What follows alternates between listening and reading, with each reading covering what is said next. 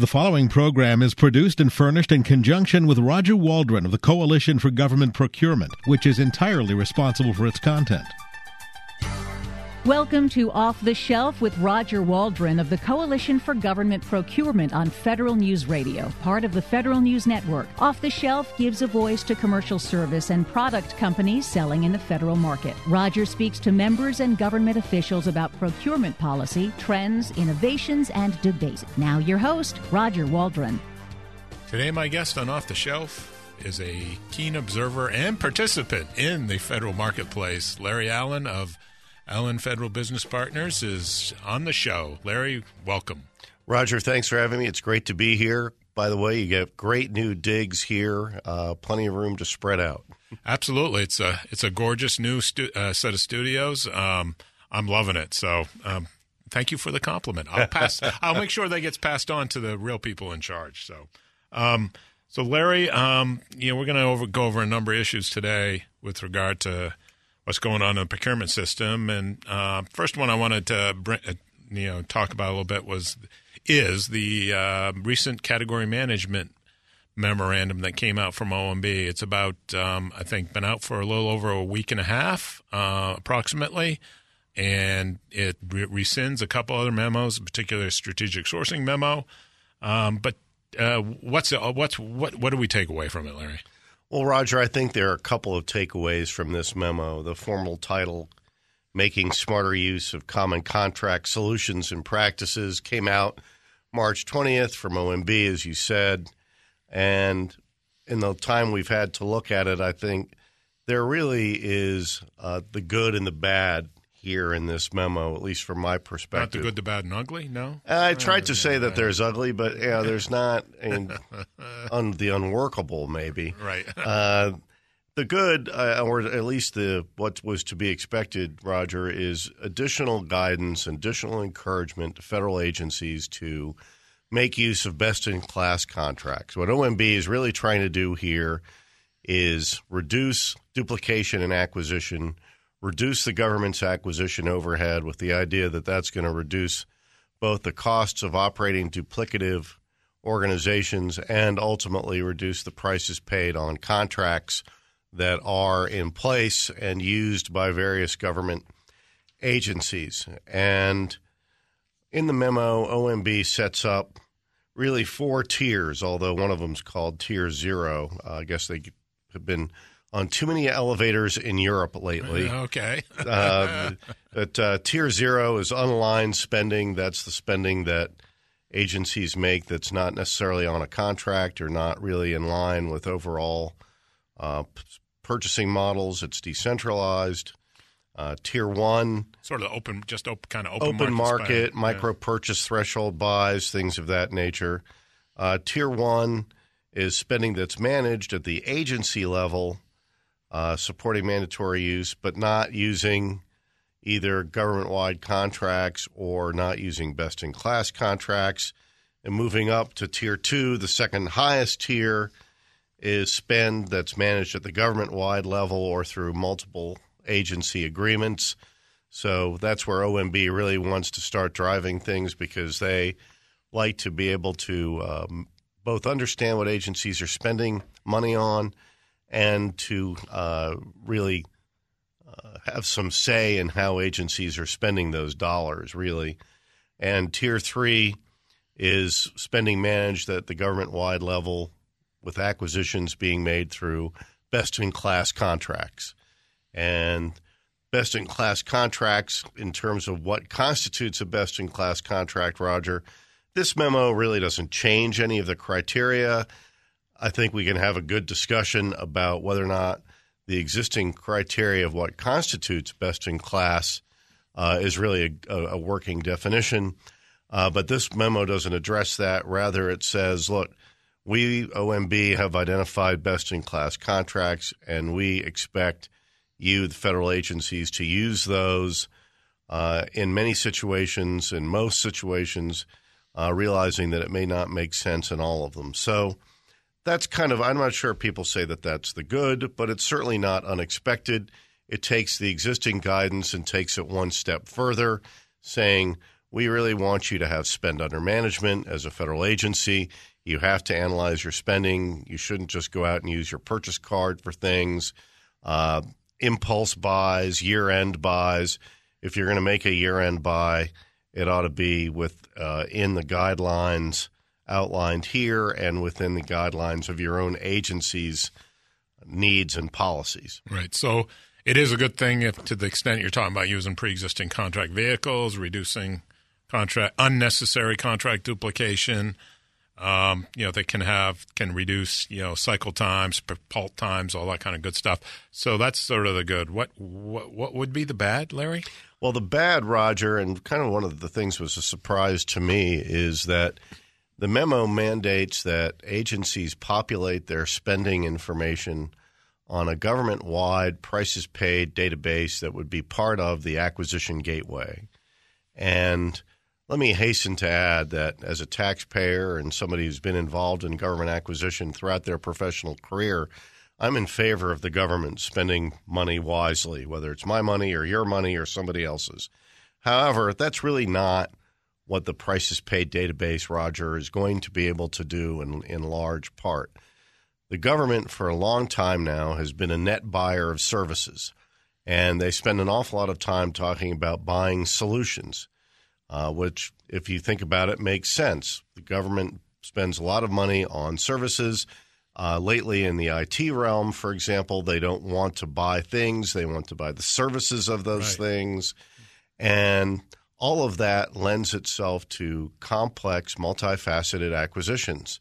The type of acquisitions that really do have lots of moving parts and variables uh, that depend on size, timing, uh, the type of contract it is, the location, a whole group of things that don't necessarily lend themselves to apples to apples analyses. And yet, by requiring agencies to populate pricing information on a prices paid database, that's exactly what they're trying to do. They're, they're, it's an attempt to essentially commoditize non commoditizable acquisitions and I think that, Roger, my concern is that a lot of false, a lot of misleading, a lot of incomplete information is going to be uh, populated on that prices paid database.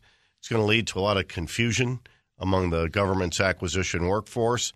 And it's going to lead to contractors having to invest time and effort to explain the differences in pricing for past projects uh, with what they're bidding on today. They may or may not be the same thing, even though on the face of it, it might look sort of similar, but there can be a whole host of factors that make the pricing different. So I'm not a big fan of the prices paid database, not because I don't think we should have an idea of what the government spends its money on. It should, but because I think a prices paid database is going to lead to a lot of misleading information, a lot of confusion, and ultimately it's going to lengthen uh, procurement acquisition lead times and uh, add cost uh, to the overhead, which is the opposite of what the rest of the memo is trying to do. Right. Well, you know, just to pick up on that a little bit, Larry, even in the area of what we what people would categorize as commodities, there's so much information that would be have to be layered into this to make the pricing even relevant for someone looking at it to understand the context, like the quantity that was purchased, when was it purchased? Over time, in the commodity world, pricing fundamentally changes and changes pretty rapidly. You can see that in office supplies in particular, and the lag time that GSA has with regard to executing modifications and dealing with price changes that are driven by raw materials or that sort of thing. Um, you could e- you even have to get into the point where you're specifically identifying the particular thing you're buying. But you're buying a hammer, maybe it's a hammer with a plywood like handle as opposed to titanium. Like how are you? You know, the, how much information is going to be enough to even make it something that somebody could decipher or draw any conclusions out of? I just I just don't see it. And again, it's sort of past tense, right? At the end of the day, and you know, right? And uh, uh, you know, a, a wise man once told me um, that you know the thing that drives procurement and and makes the fundamental difference is the requirements, like how you articulate the requirements, not this past history about the pricing that's a data point. Um, but you can spend a lot of money to create this data point that's increasingly less relevant as you do your own procurement. Right. And the simple fact of the matter is that I think at its core, Roger, you're absolutely right about the commodity part of it. Uh, but another factor would be there's a presumption, I think, that the prices uh, populated on the prices paid database would automatically be better than an agency could obtain in real time for its own exactly. need. Exactly. Yep. And that's really just not the case. Maybe it is, but maybe it isn't. A classic example in a related field – I remember when uh, GSA was rolling out the first Alliant program, and the 50% subcontracting initiative came out as the goal. And the government's uh, government's own small business goal is 23% of prime contracts.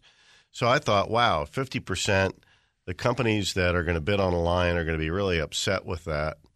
And so I called up, up and talked to a couple of them. They said, no, 50% pish we're doing 45% on the precursor contracts today. 50% is not going to be a stretch for us. It's the same type of logic. Let's say that GSA had set 23% as the goal, figuring that that was the achievable benchmark. Well, it would have given away 27% of opportunities for small business. It's the same type of thing with the prices paid database, Roger. You could be assuming that the price that you're looking at is going to be the the discounted price when in reality there may be market factors out there that you don't know about that would cause your pricing to be lower. Absolutely. Ironically, if you asked a company to meet the price that it was on the prices paid database, you could end up paying more, more. than you needed to. Exactly. So, Larry, we're already up on the first break. Uh, when we come back, we'll continue talking about category management. I'd like to get your thoughts on the terminology best in class. I'd also like to get your thoughts on the idea of category management versus the e commerce platform, the philosophical differences there. Uh, my guest today is Larry Allen. He is the president of Allen Federal Business Partners. I'm Roger Waldron, and you're listening to Off the Shelf on the Federal News Network. Welcome back to Off the Shelf on the Federal News Network. I'm Roger Waldron, and my guest today is Larry Allen of Allen Federal Business Partners. And we're talking, first segment, we talked a lot about category management. I think we'll continue that conversation, Larry, talk e commerce, talk some schedules modernization.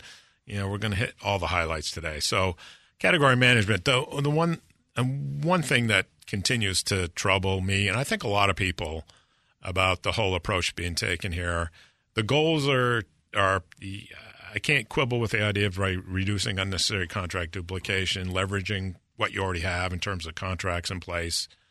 But this this the mechanism or the the process, the idea of best in class contracts, that terminology still I scratch my head at it, and also the the criteria underlying what is best in class versus what is not best in class. Your thoughts? Well, Roger, I kind of share your thoughts. It's a big federal government out there with multiple missions across many different agencies. Any definition of what constitutes best on such a wide platform, I think, is automatically open to a degree of subjectivity. What's best for the Army, for example, may not have any relevance or much relevance at all for the Department of Agriculture. Uh, and who decides? Is the Army deciding that this is best in class for us? Is agriculture deciding that this is best in class for us? Uh, in point of fact, it, it's really OMB uh, with a large amount of help from GSA. And not to say that those uh, people aren't smart and they're not qualified to make good acquisition decisions. They are. They're very smart people. Uh, however, I think it's hard to make a determination of what constitutes best if you're so far away from the front lines of acquisition for an individual agency that you really only have a concept of what their mission is. And then what are the factors that go into best? Is it pricing? Is that what we're after? Well, all right. If it's pricing, then why don't we all drive all, all around in uh, cars that reflect a low price, technically acceptable vehicle uh, that's on the market today. Um, like, the old Yugo or something. Yeah, like that? that's exactly. I'm really dating myself. Right? Now. No, that's that's uh, my favorite analogy. The government would be driving off in a fleet of Yugos. Uh, it's that it's that it's that type of logic. Uh, but what else do we get in? And if it's not price, then every different customer, I think, Roger, is going to have some trade off between what constitutes best value for them. Is it speed of delivery? Is it quality? Is it some other factor?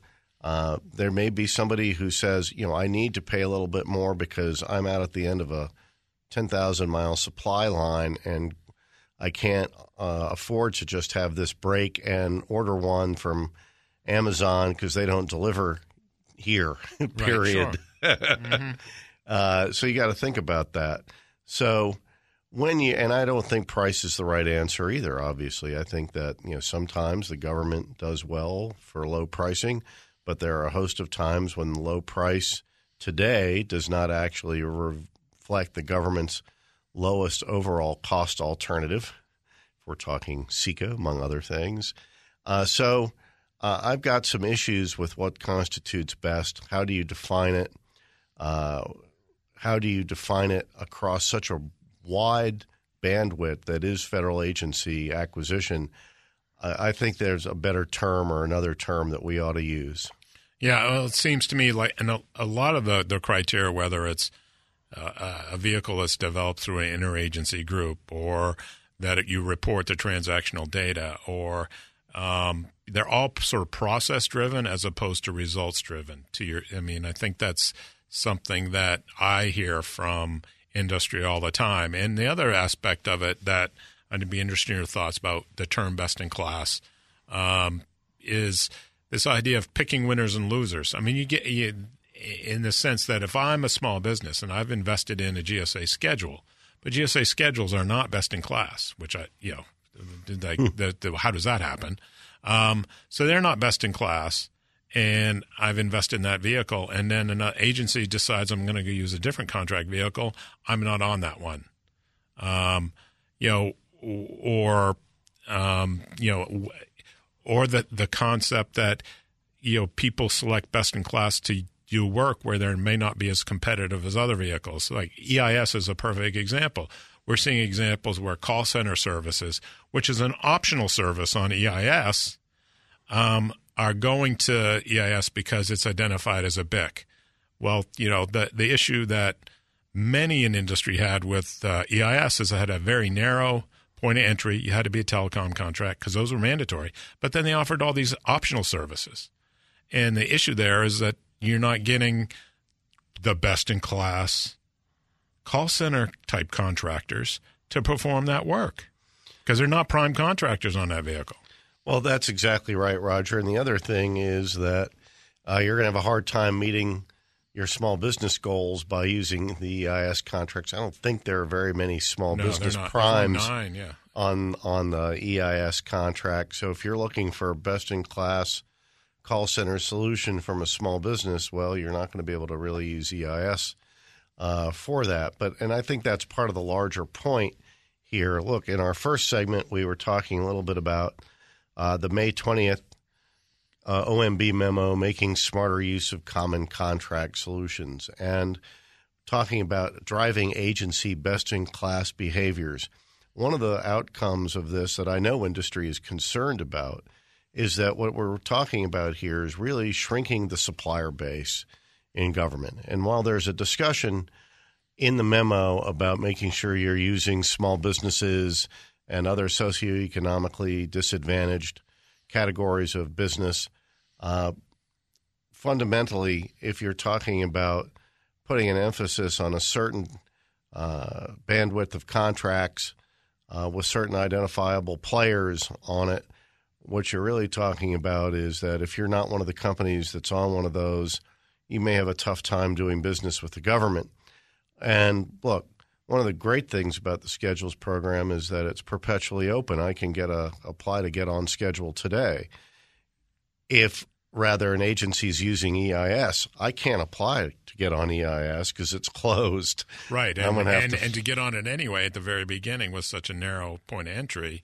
Right. That you know, that that's a great point. That, that the idea of expanding opportunity you know, if that's a piece of the puzzle, then the schedules are an appropriate place. Um, you know, other aspects, buying smarter and sort of leveraging requirements, which is a commercial best practice, frankly. You know, private companies try to leverage requirements and create discipline amongst their buyers to use those vehicles. So I like to get your thoughts, like the e-commerce platform versus category management. They they seem in opposite. Well, I think they seem in opposite, Roger, because generally they are. Uh, the e-commerce uh, GSA e-commerce platform project that uh, they're working on currently. In fact, they just sent their uh, memo to Congress on their progress on where they are. Uh, was mandated by Congress, mandated by Genesis from the Armed Services Committee in the House, uh, to for the government to make small buys more easily and to use commercial platforms, which are not necessarily government. Well, they're not today. The legislation contemplates that they would be government contractors, but they're largely not today, the platform providers. And then if you look at the memo, if you look at category management, they're talking about don't use or make minimal use of so called tier zero uh, vehicles that are non aligned with agency spending goals that don't have the type of prices paid information on them that we might want. There's not an assurance that you're getting a fair and reasonable price. They would be the, the, the e commerce buys would be the lowest class, least preferred type of buy uh, identified by OMB under its category management memo. And yet, GSA is uh, spending a tremendous amount of time, uh, to be fair, at the mandate of Congress to look at setting up contracts with a number of e commerce providers uh, with the goal of making it easier for agencies to make tier zero acquisitions. Sure, sure. So, Larry, just a, a, wild thought. You know, and I don't know if it makes sense or not, but why not? You know, GSA could just move on from this and just create a schedule line item for e-commerce uh, services and open it up to anybody who would want to submit a proposal for it. And like you know, there's other internet-based services that are on schedule right now. Um, you know, they could just put that in place, and boom, they've they're they're on their way, one way or the other. But at least it'd be like you'd have a contract for it. You could set some terms and conditions, and you'd deal with it, and everybody be on the same sort of level playing field. Right, and there would be some uh, assurance or some comfort level, Roger, that the prices that would be paid under that, because they're part of a government contract, might have some degree of fair and reasonableness to them. Uh, the idea that somebody somewhere would have looked at the price rather than just say, "Oh, it's available here, and with two clicks, I can get it tomorrow," uh, which is kind of the the issue with the commercial platforms.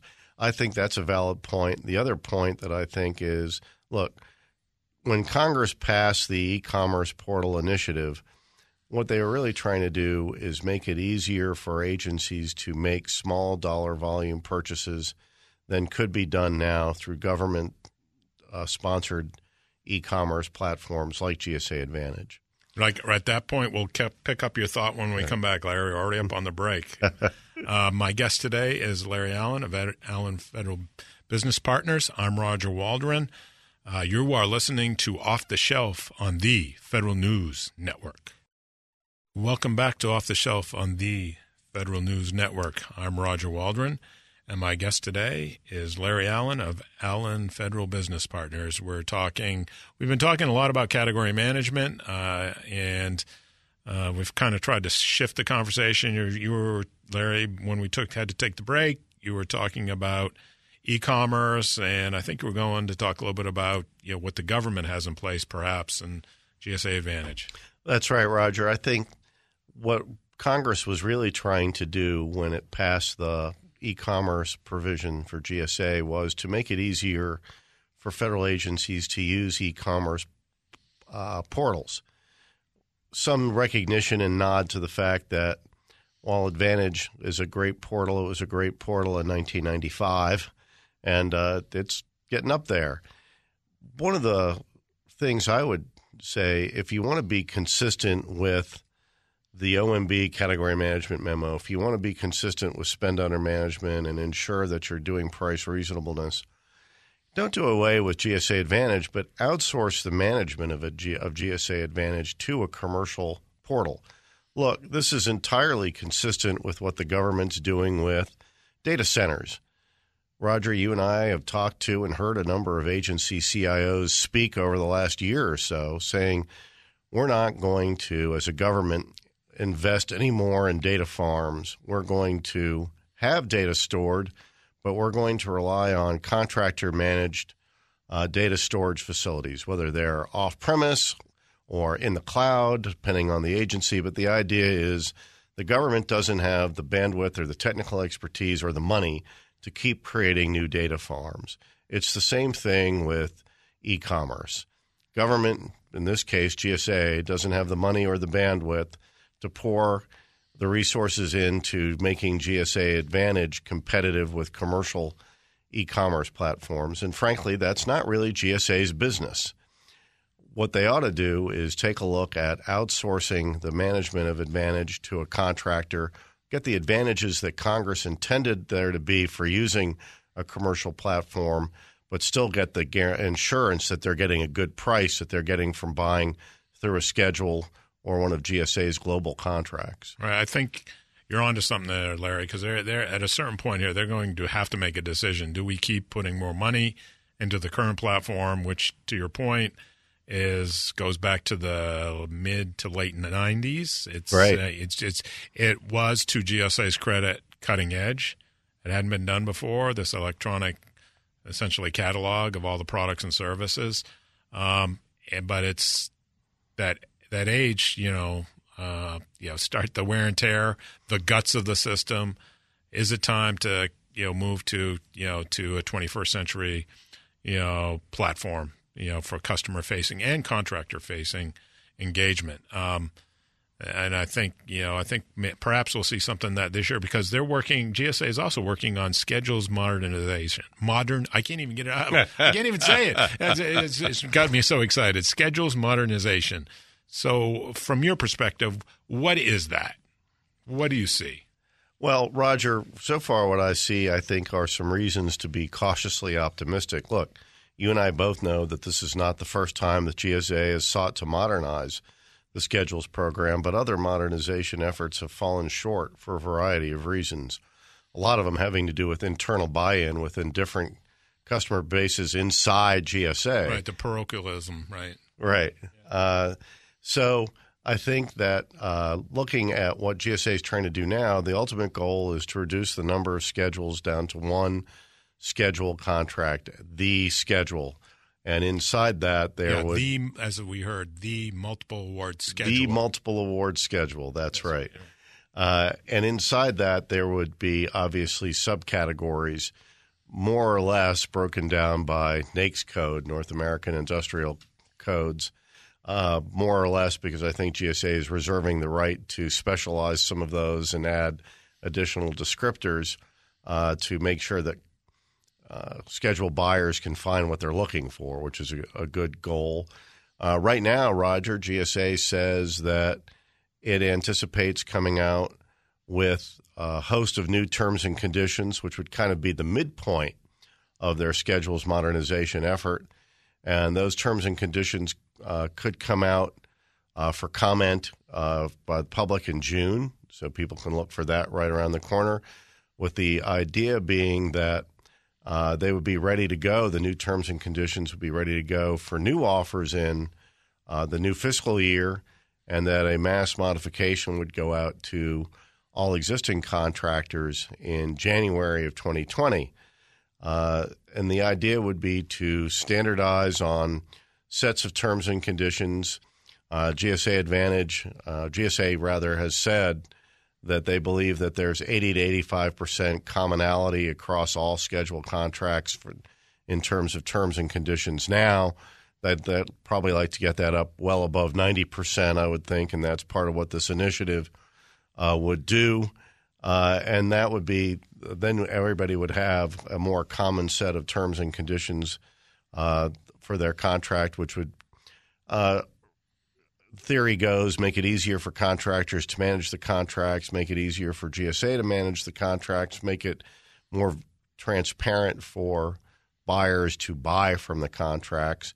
And then the third phase, uh, which uh, they're planning but nowhere near uh, ready to do, would be to consolidate schedule contracts. If you're a company that has five, six, or seven GSA schedules today, eventually what they'd like you to do is get down to one where you could have all of the components of your existing contracts, but under one master agreement.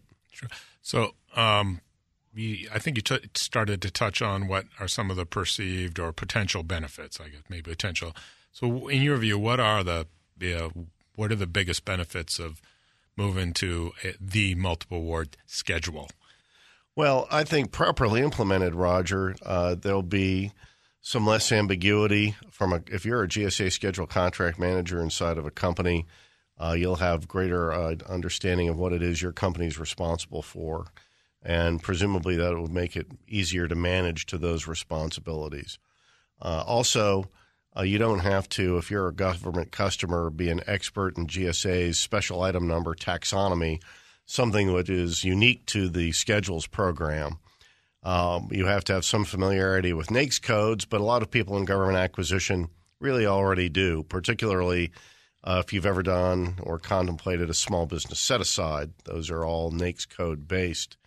So the idea would be to replace some of the arcana of schedule contracts with terms and conditions that are more familiar to both contractors and buyers.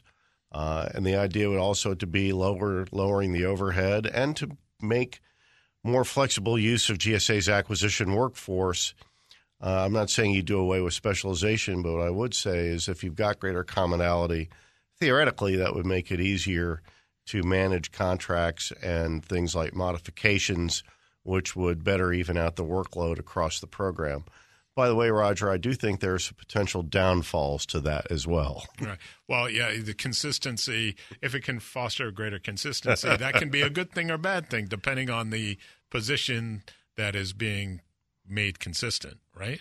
Uh, no question about that. Simply put, if you're an existing GSA schedule contractor, you probably negotiated some specific terms and conditions for yourself and your company that are really important to you you shouldn't just automatically click on the mass mod, whether it comes out in January or February or whenever it comes out, because you're going to be doing away with a lot of the special provisions that you negotiated in and that are important for your company to have. Right. And in commercial item contracting, that's exactly what's supposed to be kind of allowed the ability to tailor terms and conditions. So companies, that's a great point, Larry. Companies need to be con- cognizant of that and make sure they don't, don't you know, undermine their own you know operating uh, contract language that supports the ability to to be in the federal market, at least through the schedules program. Do you think this will help? We got about a minute left. Do you think this will help with the ability to provide solutions? I mean, we hear that a lot from GSA. Well, I think that'll make it easier for uh, buyers to buy multifaceted solutions. They're not going to have to know what schedule to go to. It's going to be the program, and uh, theoretically, again, we'll have to see how it works in practice, but theoretically, easier to operate, offer multifaceted solutions and to really potentially, Roger, be more competitive if buyers allow for companies to propose functional uh, outcome based uh, proposals rather than saying, uh, I want this to just be a specified acquisition for a certain slice of it. Uh, open it up let's see what industry can do and and how uh, innovative they can be. Right. So we have to take our break. When we come back, uh, I just want to ask you an uh, additional sort of systems question about eBuy and how that fits into this modernization effort and what can be done in that area. My guest today is Larry Allen of Allen Federal Business Partners. I'm Roger Waldron, and you are listening to Off the Shelf on the Federal News Network.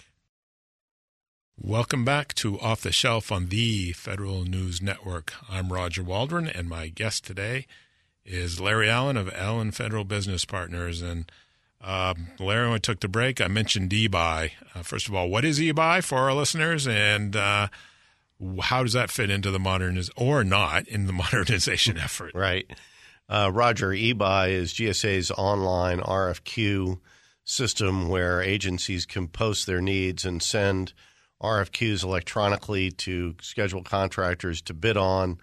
electronic bidding, electronic award notification system. eBuy is very popular uh, and justifiably so. How it's going to mesh with the schedule's modernization effort right now, I think, is is unevenly, to be uh, fair. Uh, we talked in the last segment about GSA realigning the schedules along NAICS codes, North American Industrial Classification System codes, rather than their own homegrown special item numbers. Uh, right away, uh, if you're using eBuy uh, as a customer, that SIN tax, we're going to be caught between the SIN taxonomy and the transition to NAICS codes. Yes. It's not going to be overnight. GSA has admitted as such. How a buyer is going to be able to find the contractors that it wants uh, to bid on something is going to be a little bit more of a challenge. Essentially, they're going to, everybody I think is going to have to hold on to the SIN structure that exists today for some period of time if you're going to get something uh, used on eBuy. And look, we're talking about the end of the fiscal year when eBuy is heavily used. Yeah. And both GSA and its contractors, not to mention the customers, would like to use eBuy, particularly at the end of the year. So you're going to have to have some crosswalk or some dual purpose. I think that might be a good approach. We're going to use for this period of time, we're going to use SINs and NAICS codes. Right. Or I'm going to provide notice to everybody who's on IT Schedule 70 or something. Right. Something yeah. where the fair notice is instead of going to a specific special item number or NAICS codes, you post the opportunity for everybody on that schedule to see. Uh, that would be another way to address it. Right. Or they, I think GSA is talking about creating categories. I guess that'd be NAICS code based, perhaps. NAICS code based categories. I think for the next fiscal year, hopefully they'll have that uh, up and running. But for this fiscal year, they're probably going to need to have some sort of crosswalk or a side by side dual capability. So this is a sort of exciting time. GSA, the schedules modernization effort on the contracting side. Um, you know, I think you've rightly pointed out the systems need to keep pace with the changes in the contracts and, you know, in GSA sort of building on, you know, there's been a couple studies that have shown that GSA schedule pricing is very, very good as opposed to out there in the commercial marketplace. Um, so they have some momentum here towards this thing. What are some of the things? And first, do you have any comment on the pricing issue? Um, and secondly, what are some of the other areas where you think GSA needs to focus on, whether it's training or you know just how they approach it from a management perspective internally? I, I think Roger, I think the pricing issue is a fair one. Uh, certainly, uh, for all of the guff that GSA schedule prices have gotten over the years, studies like the one that your coalition did and uh, others have done, frankly, Navy Postgraduate School, showing that schedule prices are better than what you can get on commercial e-commerce platforms, are really eye-opening and should be to federal buyers look, the same Congress that told you to use an e commerce platform did not envision that in doing so you would be spending more taxpayer dollars than you needed to. Everybody needs to be aware of that. Right, and uh, there's some misconceptions pushing the whole right. concept that the prices weren't that good. Right. And it turns out they are. And that same Congress that gave you the authority can pull it back and pull you up to go talk to them if they think you are misspending taxpayer dollars. That's the cautionary tale. In terms of what GSA uh, could do or should do, Roger, there's a time now that could not be more ripe for recreating what used to be known as the Expo. Uh, I call it the Nexpo because you're not going to use it. Well, we uh, that, could call it the GSA Training Conference. The GSA so. Training Conference. They need to come up with a catchy acronym uh, for that. Maybe that could be a contest that we hold for your listeners. So, uh, whether whatever you call it, Roger, the fact is that with schedules consolidation, with e-commerce, with the substantial growth of the things that are available through the schedules program, things that didn't exist the last time you had a training conference, you know, satellite services, you know, cloud-based solutions, just to name a couple. Uh, the substantial growth in the Alliant 2 program, the OASIS program, neither of which existed the last time that GSA had a training conference. Uh, you have tons of new contractors, you have tons of new customers, you've got to reinstitute your training conference. Uh, you're not doing yourselves a favor. In fact, you're doing your customers a disservice uh, by not having uh, in person training. Look, GSA, to its credit, has really stepped up online training. Yes, they have. For both customers and contractors, and good for them. But this is still a relationship driven business, Roger. Nothing succeeds like having people together in the same place. A couple of years ago, I went down to GSA's mini training conference in Huntsville, Alabama Roger, you couldn't even hardly get in the training rooms. They were sold I, out. I remember that. I was there as well. And they were sold out, and that just sold out in two years in a row. And that was a testament to just how much it's wanted and how much it's needed, and how much in training, in person training, really makes sure that you do it. Look, we all know that if we're sent a training module by our companies, and given a certain date to complete it by, some of us will do it. Some of us won't, frankly, get around to it unless uh, we're forced to. But will click on the page saying, "I've looked at that." Or I looked at this, right? Exactly. Uh, but if you're knowing that you're going to a special purpose training event in a specific place, you're going to go. You're going to pay attention. You're going to get much more benefit from the training. If GSA wants to keep its forward momentum, if it wants customers to continue to use the programs they offer, and Roger use them properly, they have to reinstitute their training program, their training session, and do it on an annual basis the way they used to. Um, along those lines, you have thoughts on, you know, from an internal perspective in terms of the management. I, I, I couldn't agree with you more about, you know, a training uh, training event that's annual, that's big, that sort of culminates, uh, you know, the training efforts that go on day in and day out that GSA does, that that in-person training is invaluable. Um, just from a, you got about a minute left, Larry. Just any thoughts on the management challenge of trying to get everybody on the same page with the uh, the the multiple award schedule? Well, Roger, my point there is that GSA does a commendable job talking to industry on what schedules consolidation means from an industry perspective. Uh, and they probably do the same thing for their customers. They need to make sure they put the same level of effort and time to educating their internal acquisition workforce. History has shown that sometimes that part of the stool, that three legged stool, doesn't get the attention it deserves. And as such, transitions aren't as smooth as they could be. GSA knows what it wants to do with schedules consolidation. They should start training their acquisition workforce on it now. Right. Larry, that's a great point to end the show. Mm-hmm. I want to thank my guest today, Larry Allen of Allen Federal Business Partners. I'm Roger Waldron, and you've been listening to Off the Shelf on the Federal News Network. You've been listening to Off the Shelf with Roger Waldron of the Coalition for Government Procurement on Federal News Radio, part of the Federal News Network. Tune in Tuesday mornings at 11 or subscribe to this show on iTunes or Podcast One.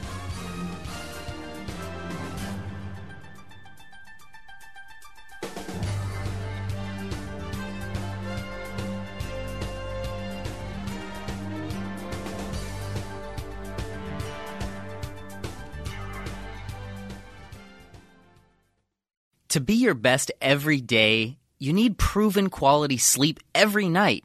Science proves your best sleep is vital to your mental, emotional, and physical health. And that's where the sleep number bed comes in. And let me tell you, ever since I've had it, my sleep IQ score is just going higher and higher. And did you know 8 out of 10 couples say that one of them sleeps too hot or too cold? Science tells us regulating your sleep temperature leads to higher quality sleep. For many couples, temperature struggles are a real challenge. So here are some tips to help you both sleep just right.